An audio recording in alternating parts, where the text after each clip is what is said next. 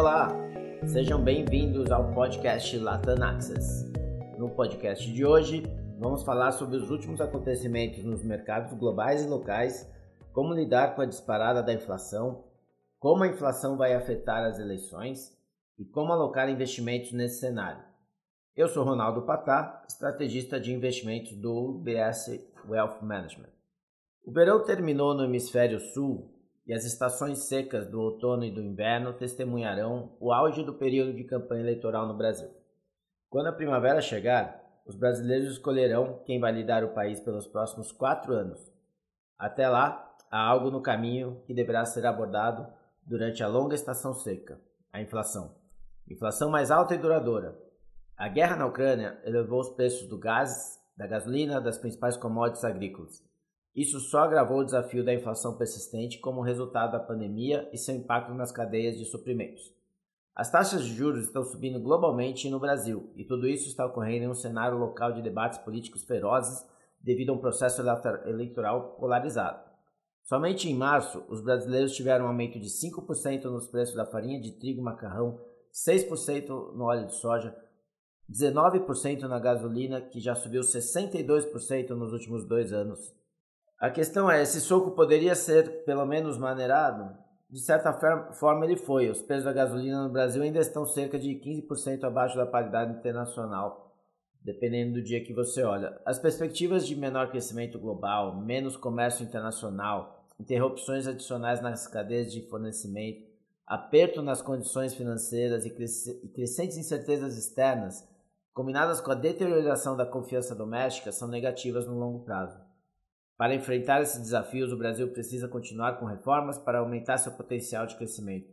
Enquanto isso, os ativos brasileiros estão se comportando como antifrágeis, subindo quando o risco global aumenta, dando ao país algum espaço para lidar com esses tempos desafiadores. Embora essa situação não deva durar indefinidamente, achamos que o Brasil pode surfar a onda enquanto o boom de commodities dura. A melhora nos rendimentos dos exportadores de commodities deve dar ao país uma balança comercial positiva e uma balança de pagamento saudável, mantendo, por sua vez, um limite na volatilidade do câmbio. Como lidar com uma inflação mais alta?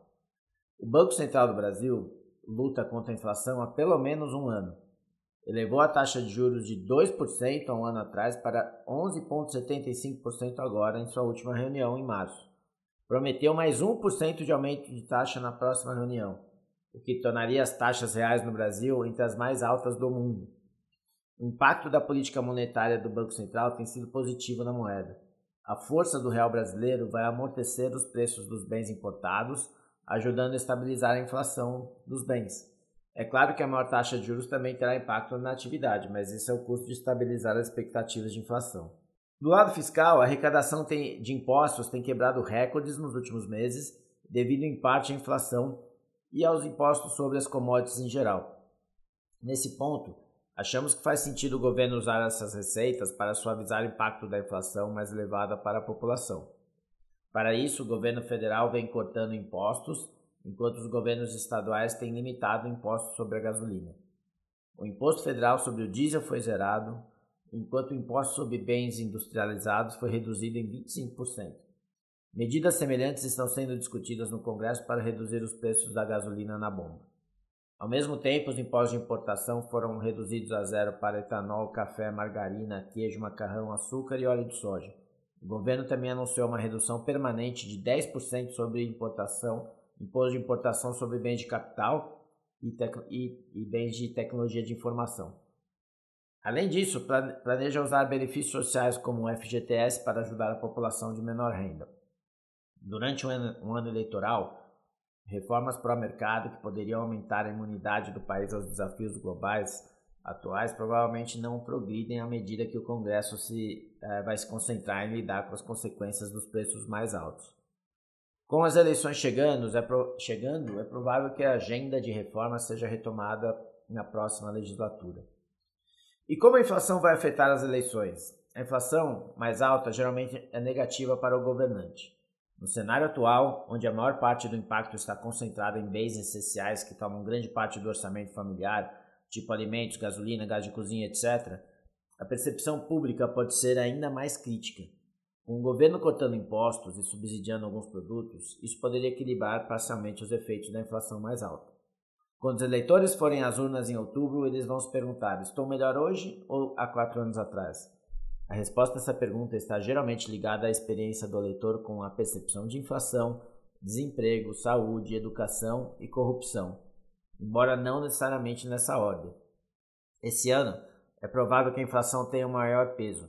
O desemprego é sempre importante, e a taxa atual de desemprego atingiu recentemente seu nível antes da pandemia.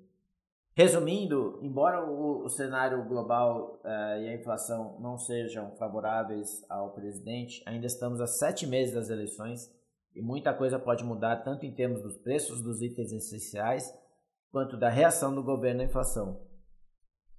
Então, como alocar investimentos nesse cenário? Embora a gente não saiba qual vai ser o quadro fiscal para o próximo governo, né, por, nos próximos meses, os investidores têm várias opções para ajudar a proteger as carteiras pelos próximos 6 a 12 meses. Primeiramente, o Brasil tem um Banco Central independente que está lutando contra a inflação agressivamente, tentando trazer as taxas reais no Brasil para uma das mais altas do mundo. Como resultado, todos os instrumentos de renda fixa no Brasil estão se mostrando como com perfis atraentes de risco-retorno e podem fornecer uma ponte para quando chegarem tempos mais normais. Em segundo, os ativos globais foram impactados negativamente pelo cenário econômico e geopolítico. A inflação global também está subindo e alguns bancos centrais do mercado desenvolvido estão apenas começando a abordar essa questão. A perspectiva de menor crescimento econômico, juntamente com a inflação mais alta e aumento nas taxas de juros, aumentou a volatilidade do mercado.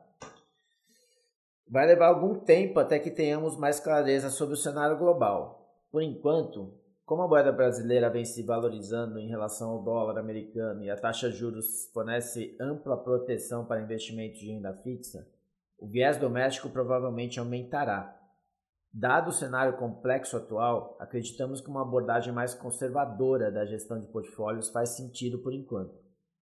Então, em nossa alocação tática de ativos, rebaixamos os ativos globais para menos preferidos, aumentamos título de taxas pós-fixadas para mais preferidos e mantemos uma posição neutra em títulos pré-fixados, indexados à inflação, as ações, os fundos multimercados, os fundos imobiliários e ativos alternativos como Private Equity e Venture Capital. Muito obrigado é, pela atenção ao nosso podcast e até a nossa próxima edição.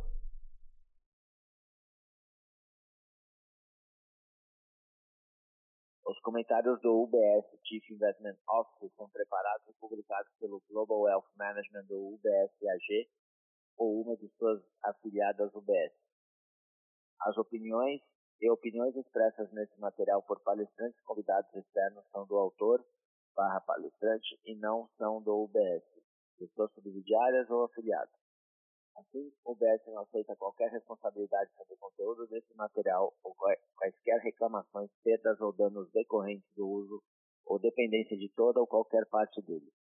Esse material não tem relação com os objetivos específicos de investimento situação financeira ou necessidades particulares de qualquer destinatário específico e é publicado apenas para fins informativos. Nada nesse podcast se destina a ser, não deve ser considerado como qualquer forma de solicitação ou promoção.